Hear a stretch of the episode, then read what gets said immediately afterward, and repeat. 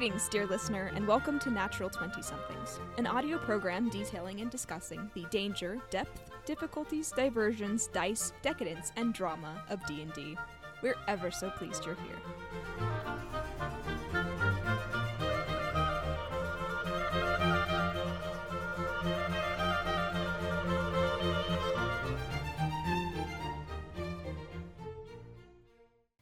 Hello, everyone, and welcome to Natural 20 Somethings. I am Laurel. And I'm Olivia. Uh, today we are going to talk about the ever popular Ranger, uh, but more specifically, the revised Ranger. So, Rangers are something of a sticking point in 5e. They are very, very widely regarded as the worst class and consistently rank at the weak, like uh, in the weakest builds every single time.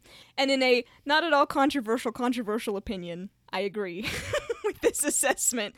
Uh, today we are going to talk about like the efforts that Wizards of the Coast have made to adjust the class through an Unearthed Arcana release, and potentially talk about like why they haven't made this release official. So here is some context from this is an introduction letter to the revised Ranger document.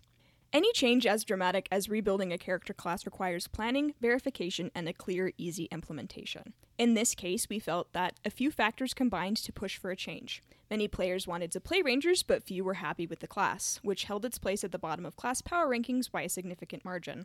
If this iteration of the Ranger or a future version of it grades high enough, our plan is to present it as a revised Ranger in a future D&D sourcebook. Overall, this approach captures our intent to fix what needs to be fixed when it's necessary to do so, but in a way that minimizes disruption and maximizes player satisfaction. So, uh Olivia, why do you think that players were so dissatisfied with the uh, original Ranger as written? Um, several reasons. One being that I think one of the things that I think is most interesting about Ranger is that it serves a certain kind of D&D play very well and one that I don't think 5e encourages. Mm, yeah. 5e seems to me to be very role play heavy and very like collaborative, you know, um, beginner friendly. It's not nuts and bolts, track your rations kind of gameplay. Exactly. So I think, you know, rangers are very useful. Like, think about like an actual group of people wandering in the wilderness trying to, like, you know, make the world a safer place. Rangers are so, so, so useful. Like, there's a reason the hobbits followed Aragorn. but that kind of quote unquote realistic gameplay isn't something that is really focused on 5e when it's really story focused. So I think Rangers, their power comes from their utility, but their utility is no longer useful. no, I think you hit the nail on the head with that one. That is, and I, hang on, I will. I have to state this before I get into the, like the deep, deep dive of me and Rangers. Is that I have played both a revised Ranger and a regular Ranger as written, and they were the same character in the same campaign. So I think that's a pretty good litmus test for how these features work. And I genuinely think that you hit the nail on the head with that, and that it's like they're the original Ranger's abilities are too specific to be useful in a wide variety of situations where it's like the original ranger you had a favored terrain and you were an expert in that terrain and like god forbid you picked the forest and you're running a desert campaign like oh none of your abilities are useful. Like that it's it's agonizing. And even the like the ranger i was playing we were in environments that ostensibly were my favorite terrain but i never really did anything. Like i was not useful in combat or out of combat and it was very frustrating. Yeah, and they just don't have the power in combat that a lot of other martial classes do. And it's interesting. They're martial classes. They're, you know, advertised as martial classes. And I don't think they really deliver. No, they don't. They absolutely do not. They certainly don't deliver on the damage and they don't deliver on the spell casting. Like if you think about comparing a paladin to a ranger, which they are both half casters and both martial classes, like Mm-hmm. a paladin will beat a ranger's ass into the dirt every single time because they do a lot of damage immediately straight out of the gate and their damage scales with the levels very well. Rangers do not scale at all. that was the other thing I was going to say. You know, you have these like natural explorer, all these other things, but there's no damage scaling. At least for a monk, you know, their martial arts die gets better and better as you level up. But rangers don't have anything like that. There's nothing to like boost them at all. And The fighting styles for Rangers are very good. They're just not tooled well to the class. No, I think the the one that is is the archer. I think is what it's called. And I I mean, I don't know what you're doing if you're playing a ranger and you don't have a longbow. but far be it from me to judge. Like, but I imagine that most every person playing a ranger probably picks that fighting style because it's the one that serves you well. Right. And for listeners out there, it adds plus two to your attack roll, right? Or is it damage? No, it's attack roll. I wish it added to damage. Can I you imagine? right? you just get a plus two weapon just for fun, just for being you. I would murder so many people for a plus two weapon for my ranger. I'm not even joking. That sounds like a thing your ranger would do. it is. But yeah, no, absolutely. And I think some of the subclasses are very good, like especially the ones in Xanathar's guide, like Gloomstalker and Horizon Walker really stand out to me as very, very strong subclasses. And even Monster Hunter is very good. And I think there is one spell that I love that is Ranger exclusive, and that is Hunter's Mark. That is a damn good spell. Hunter's Mark is a good spell. I will also say that I think that Gloomstalker and Horizon Walker specifically feel a little bit like they were aimed at addressing the weaknesses of the class as well. Like I think I think that both of those classes address common player complaints and weaknesses of the ranger class in general. So I, here's a great uh, situation in which to introduce our next question, which is what does the revised ranger improve about the class? So, um, number one thing is that they changed the favorite enemy to be more useful. So the original like rules as written 5e ranger, you have a very specific type of enemy. So like if you pick a humanoid, you have to pick like a goblin, you know. But this you can pick beast, fey, humanoids, monstrosity, or undead just out off the bat. And that gets you a plus two to your damage rolls with those weapon attacks, which helps to scale. as you go up and i think that's that's really useful and then they changed the um, explorer feature as well so that you're useful in all terrain you're you're an atv Thank thank God.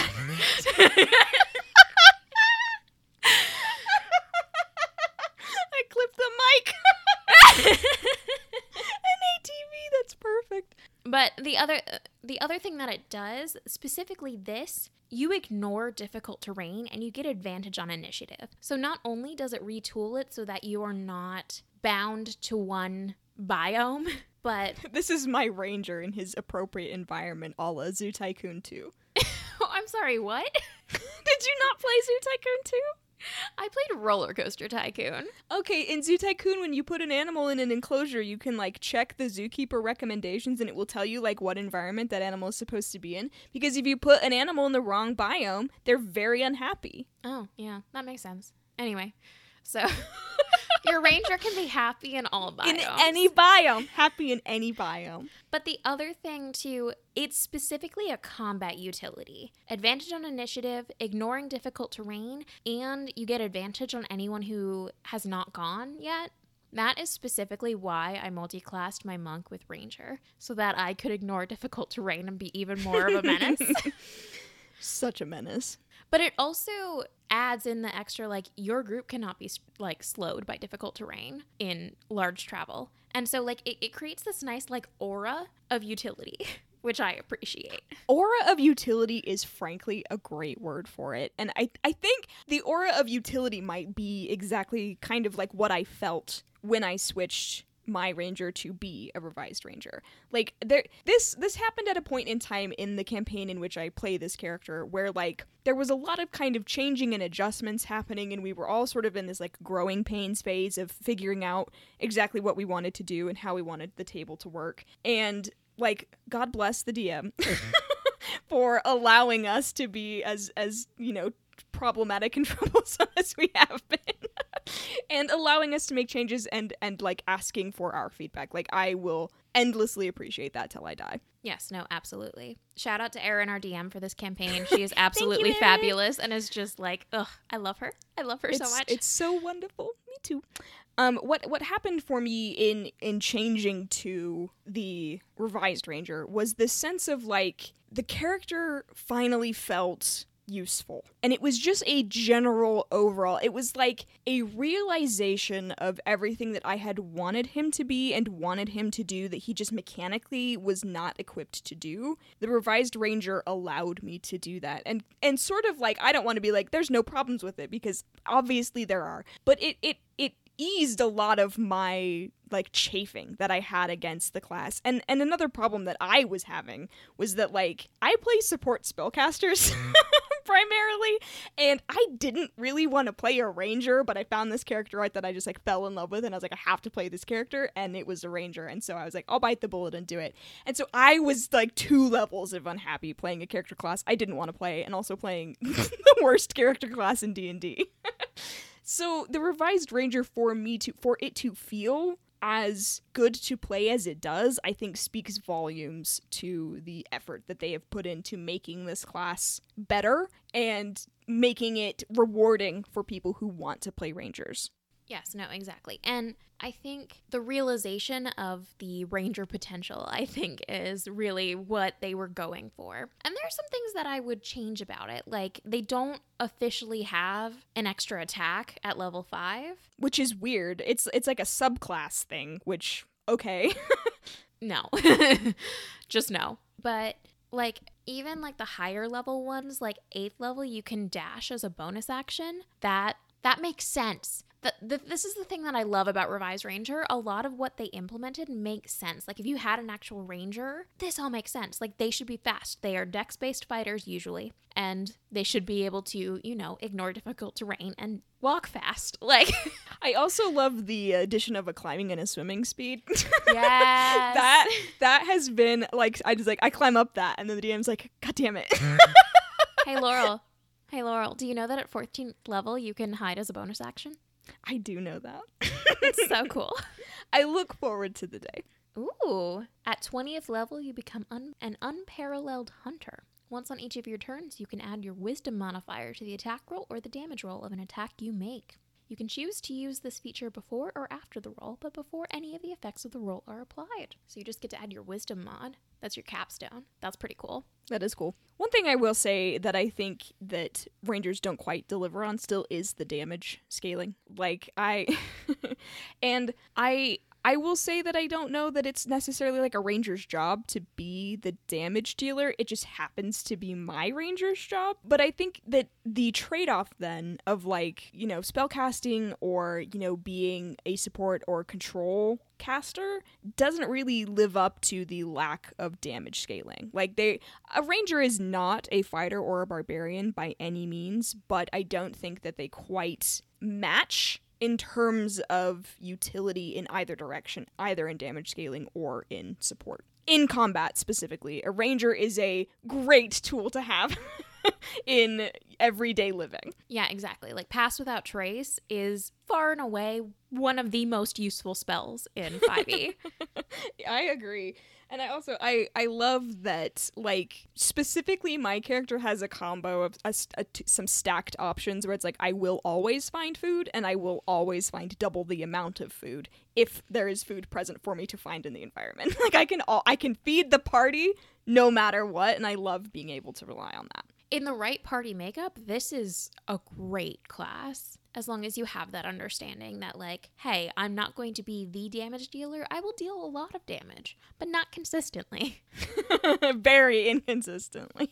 But anyway so this kind of leads i i think it's time for our last question. So the biggest question here is why does this still remain unearthed arcana? Why is this unimplemented that is i mean that is a huge question for me i think that obviously it comes down to what was said in the letter of like a a change to a game as drastic as issuing a brand not a brand new but a revised version of a character class in an official source book is not something to approach lightly. That said, this was also released in like 2016, so it has been 6 years. yeah. And this still hasn't there haven't been any changes to the Rangers since then outside of like the smaller things that were added in Tasha's. Um, and I, six years is more than enough time to collect data and also release changes to the class as you find them. I genuinely don't know what's going on behind closed doors at Wizards of the Coast. But I cuz I I agree, like is this class perfect? No, but no class is without its problems and this is such a significant improvement over the original Ranger that I don't know why you wouldn't just be like, get it out as soon as possible. I don't I don't know why not. What do you think? Yeah, I think they tried to implement some of that in Tasha's. And like Tasha's, I pulled it up because I wanted to. Tasha's does introduce a lot of great features. Like it allows you to get expertise in one skill of your choosing, which I think is great. Um, it increases your speed and you can get some temp HP when you get higher. Um, Oh, I didn't know this. At 10th level, whenever you finish a short rest, you can reduce an exhaustion point by one. Very for nice. a ranger, which is very cool. But the favored foe doesn't really scale the same way that the favored enemy and the revised ranger does. So I really don't know why they haven't implemented it other than Wizards of the Coast doesn't want to reprint all their players' handbooks. You know? Well, this is the thing though, is that they say like in a future D and D source book. So this seems like you know not they're not gonna they're gonna be like, and here's the Ranger Mark II. Like it's not gonna be we're reprinting the player's handbook. It's gonna be in a new source book, and maybe they just haven't had a source book releasing that like it makes sense to put a Ranger in. You know, like if you look back at what they've released recently, a Ranger doesn't like fit necessarily in any of that. So I get that, but also I don't I don't know. I don't know why they haven't done it. I think that undoubtedly they've gotten a lot of feedback on this through playtesting. Like the community is very good about playtesting Unearthed Arcana and telling them what they do or don't like about it, and then they are very good at making adjustments based on that. So I I I would love to see the revised Ranger canonized and fixed up even a little bit more. It is funny though, because it feels like, at least, you know, what I've seen, most people use Revised Ranger. If you're, I will, if I will tell you this right now. If you were listening to this podcast and you currently play a ranger and you have not looked at the revised ranger, please do so. do Yeah. yourself a favor and and make the upgrade because it is well worth it. Definitely. And it it's very balanced. It's well I think it's well tooled. And specifically also I highly recommend looking at Revised Ranger as a potential multi-class for you as well. I cannot emphasize that enough. It is life-changing if you are a dex-based fighter. Like it's amazing. And uh, Olivia is the queen of multiclassing, so you you can trust that opinion.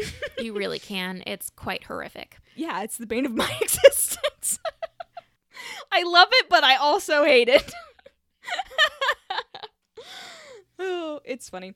I I I'm trying to think of my like my final thoughts on revised ranger, and I think that that is that while I do feel that rangers still have a long way to go, the the main thing that Wizards of the Coast wanted to address in the revision was that the ranger didn't need to be the most powerful class in D&D like somebody was always going to rank at the top and that didn't have to be rangers but player satisfaction was what they were concerned about and my player satisfaction skyrocketed switching to the revised ranger Yeah, it feels kind of like a Rotten Tomatoes thing where the audience score is Yeah. really high, but the critic score is still kind of low. But like that doesn't matter But because but you're passable, having fun. yeah. Right.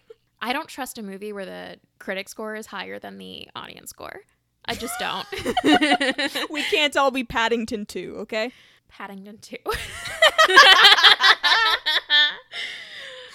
Revised Ranger. Paddington 2. That's let's finish with that. That is our dream for the ranger to become the Paddington 2 of D&D classes.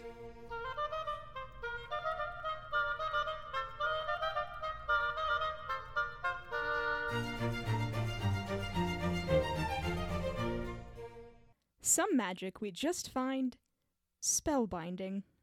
So today on Spellbinding, we are going over a very popular spell, and for some people it's for very good reason. It is Moonbeam.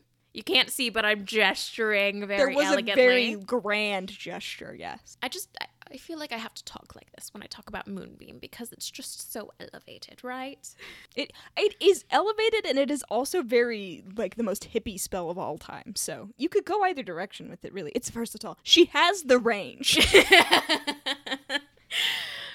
tell us how you really feel. Okay. so, uh, here's the official language of the spell A silvery beam of pale light shines down in a 5 foot radius, 40 foot high cylinder centered on a point within range. Until the spell ends, dim light fills the cylinder. When a creature enters the spell's area for the first time on a turn, or starts its turn there, it is engulfed in ghostly flames that cause searing pain, and it must make a constitution saving throw. It takes 2d10 radiant damage on a failed save, or half as much on a successful one.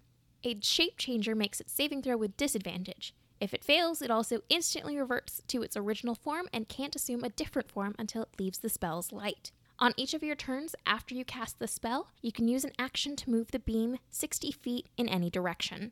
Also, this is a level 2 spell. Yes. Do note the low level. It's druid, right? Is it any other class other than like the specific subclasses?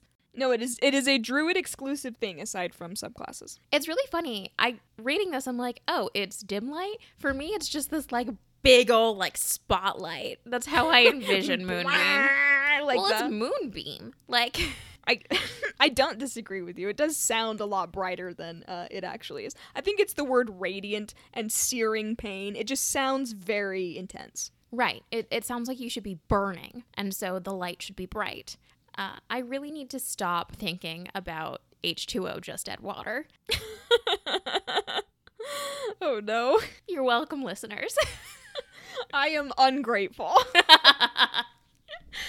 Uh, anyway, so I know you love the spell. So, what aspects for you make it as useful as it is? I mm, so many so many things. I I love a moonbeam. I love a moonbeam so much. It is the kind of spell that you as a druid can like throw down and then ignore for the rest of the like you just like okay, I'm going to keep doing this damage. Like you don't have to consciously think about it as much as you might another type of spell. It is a concentration spell that is very easy to maintain, it seems like, and very easy to deal a lot of damage uh, in a very short amount of time. It is like the quintessential moon druid spell, I think, which maybe this is why they call it Circle of the Moon. is because you're just gonna cast Moonbeam and then turn into a giant octopus and like wreck ship. Like that's that's what everybody does. Uh, The octopus might not be universal.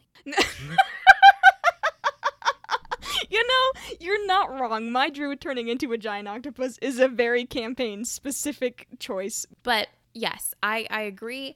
And it's very easy to upcast too. Yes. You you add 1d10 per every spell level, right? That's the way it upcasts. hmm I'll double check, but I'm pretty sure that's right. Yeah. So actually, upcasting is great. Like, even if you do it as a third level spell, that's good damage consistently on every turn.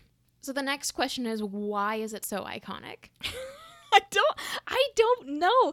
It's one of those spells that it's like every druid should have this. Every druid uses it. Every campaign in which I have had a druid like played a druid or had a druid in the party, Moonbeam is out and everybody's like, "Yeah, Moonbeam." Like there's just something about when a Moonbeam lands, you know that shit just got real. like it's like it's like the equivalent of a mic drop spell where you can rely on Moonbeam, you can count on Moonbeam and Moonbeam can and could and does change the course of a battle. It's interesting to hear you say that because we have a friend who hates Moonbeam actively.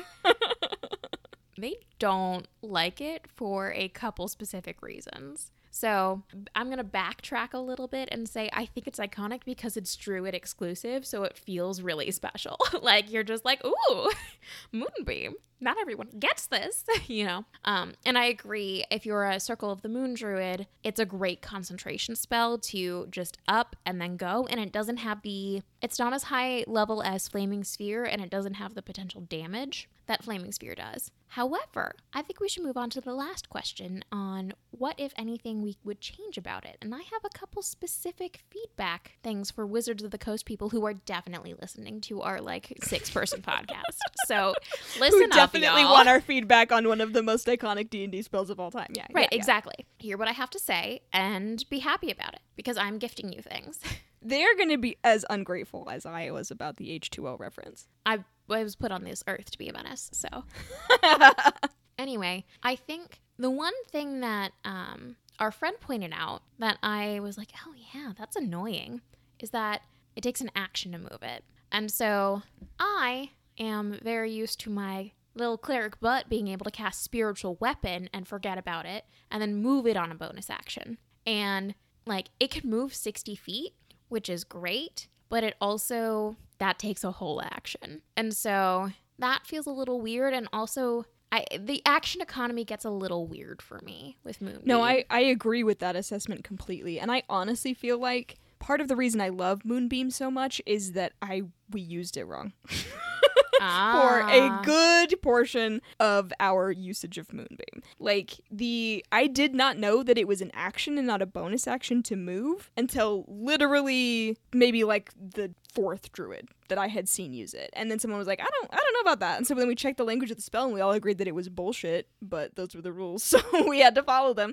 And that is something that I would actively change about the spell. Like I, I think that moving it should be a bonus action. And if that means that I, I pay for that change in action economy in distance that I can move it or some of the damage, I would pay that price. Like That's exactly what I was going to suggest. So um, I think we could borrow from Spiritual Weapon here, where, you know, it's a bonus action to cast and has pretty decent range when you cast it, but you can only move it 20 feet on that bonus action. yeah, I would take that trade off in a heartbeat. I think that's far more useful. And I think it's interesting because it has this whole like shape changer aspect to it that I think is very underutilized. Like, I think that's something that people forget about it. And I will say it has been used to great advantage story wise in a campaign that I'm in. We have a changeling in our campaign, and Moonbeam was used against her. So that precipitated a whole bunch of really interesting character moments. That aspect of Moonbeam was really cool to me, but I think we can do more. Yeah, I, I think that that's another that's like a campaign specific usage that is, you know, if you've got a shit ton of werewolves, you know, great. but if you're not facing shape changers, then it's not particularly useful. So I do I do think though that the damage that it does makes up for like I wouldn't want to trade damage for more utility. Like I, I think that the although I mean knocking a werewolf out of a werewolf form is, is kind of essential. that is pretty good. I also I also wouldn't mind the reverse if you like if it commits to being a damage spell, you know. It is it is kind of a save or suck, not in the true form like you do take half damage, but half of 2d10 feels like nothing. Yeah, I mean, it does chip away over time. Like I, I have seen enemies get trapped in a corner where they can't leave, and they're just getting moonbeamed at the beginning of every single one of their turns. Even if they make that save, it still sucks. yeah, no. That's pretty that that is pretty good. So, um number one thing we change is action economy, For sure. and I think everything else everything else can stay. I love a moonbeam, even with its shitty action economy.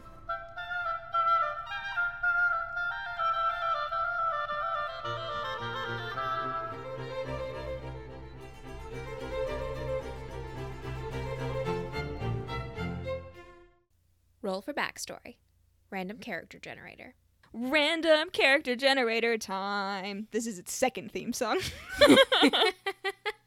I guess it doesn't have a theme song. It just has it's Creature Corner that has a song. Yeah. Yeah. Alrighty. You ready for me to roll them? Roll the dice. 30. Thirty. A fairy. Ooh. Something new. I'm thrilled. Okay, okay. So that was the race. Now we are on class. Class. Okay. 60. A wizard. a wizard fairy. Okay, okay. And then background? 13. A charlatan.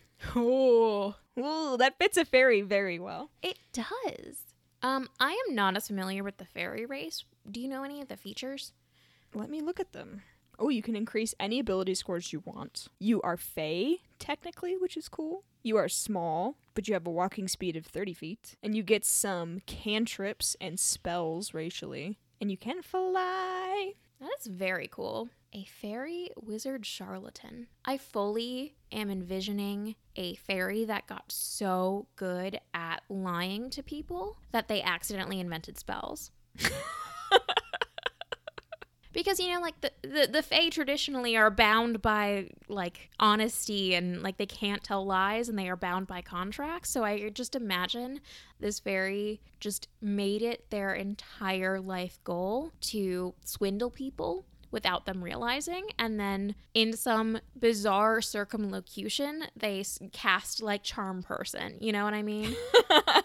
it's it's a situation in which their magic maybe isn't even necessarily learned magic all of the wizard traditionally but it's like i my will is so strong that it causes me not to lie and instead of lying i am forcibly casting a spell I that's that gets into some sorcerer territory, I think, but that is so funny. I love that. Because there's there's an unearthed arcana invention wizard, which I think could be very fun for this. Like just Ooh, like I love that. Like a, a some some sort of magical tinkering happening here. Right, exactly. Where they're just like, how can I use the. Oh, I have an idea. What if some verbal components of these spells were lies in some sort? Like you say, like Eye of Newt or whatever, and you're not actually using the Eye of a Newt. It's like a. Mhm. You know, it's like a botanical thing, but they couldn't say that because they needed to take everything literally. So they had to reinvent all these spells in order to use them. Ooh, I like that. That's fun. They've got their own special grimoire of like spells that cannot lie. right? Exactly. what sort of like charlatany what what cons were they pulling as a charlatan? Um, I want to say like classic swindles, like not even Robin Hood. They are full on thieves. like like the highwayman. I'm the highwayman. yeah, exactly. Not that highwayman specifically, like a highwayman. Oh, one of my favorite running gags on Monty Python is is a, a highwayman who does who steals so much from the rich that he impoverishes them and makes the poor wealthy, and then has to steal stuff back from the poor. It's great. That's what they do. Yeah, absolutely. yes, let can, can we can this be a boy fairy and can we name it Eric Idle Yes. or just Idle, just Idle, I D L E. yes. Yeah. We're good. We did it. We did it, folks. Now I kind of want to play this. I do too. Hang on, I feel like we have to decide what they look like. Let's let's let's roll for a fair a, a special characteristic. Roll a d8, Olivia. Okay. Five. You have a small spectral horn on your forehead, like a little unicorn horn. Oh my god, I want it to be hot pink. yes, absolutely. That that will add to the aesthetic here. Well, we're establishing an aesthetic. Can their skin look like cotton candy? The skin looks like cotton candy? Like, Like the, color of cotton candy? yeah, like the like- texture of cotton candy. Like you know those like blue and pink cotton candy swirl things? yes. I want it to look like that. Like something you would find at Claire's. This fairy looks like a, something you would like Claire's vomited on the fairy. oh my god, yes. I now I'm just imagining these like horrible statement earrings, like just god awful. Yes, what are they shaped like? Oh my god, are they other unicorn horns? Yes, absolutely. Fuck yeah. Now now we need to make this fairy a home to play play them in. I know. Can they have scrunchies all up their arms? absolutely they can. Like an e-girl? Yes. Come on, let's do it. And they do their makeup like an e-girl makeup. With the little with the little nose like you're just a little bit sick. I love air I love Idle. Our our wonderful highwayman charlatan wizard. A work of art. Amazing. Amazing. Signature spell, zone of truth. yes.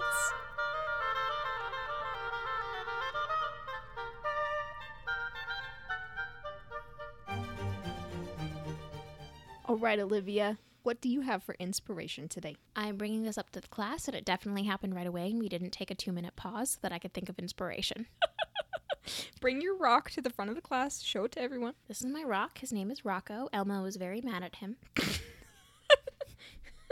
so my inspiration this week, it's from the campaign as usual where we play siblings. There were some really great moments where we we did a lot of great role play that session, but I am going to set that aside right now and just fully embrace my combat hoe. Like I just we we were able to level beyond level 20. Our DM kind, benevolent and generous.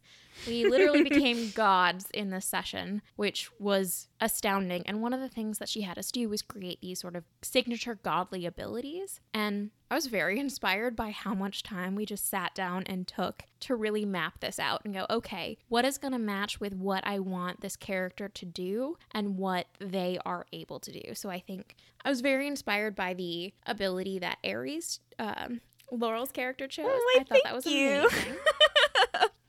and I also am very inspired by the fact that I can do four attacks and take somebody out in one round. So Athena is a beast. This in the same session that my character's wife had a baby. So very different lives they lead. I also had a baby. It was killing somebody in cold blood. in a single turn. It was beautiful. Come on. The miracle of birth and death. Listen, our characters are gods of life and death. It's You're not wrong. symbolic. it is symbolic. It was a. It, you know what? You're right. that was symbolic. yes, I am correct, as always.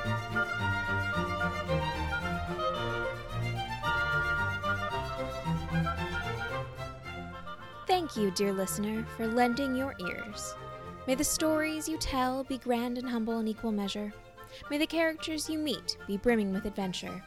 And may the chances you take lead to some natural twenties.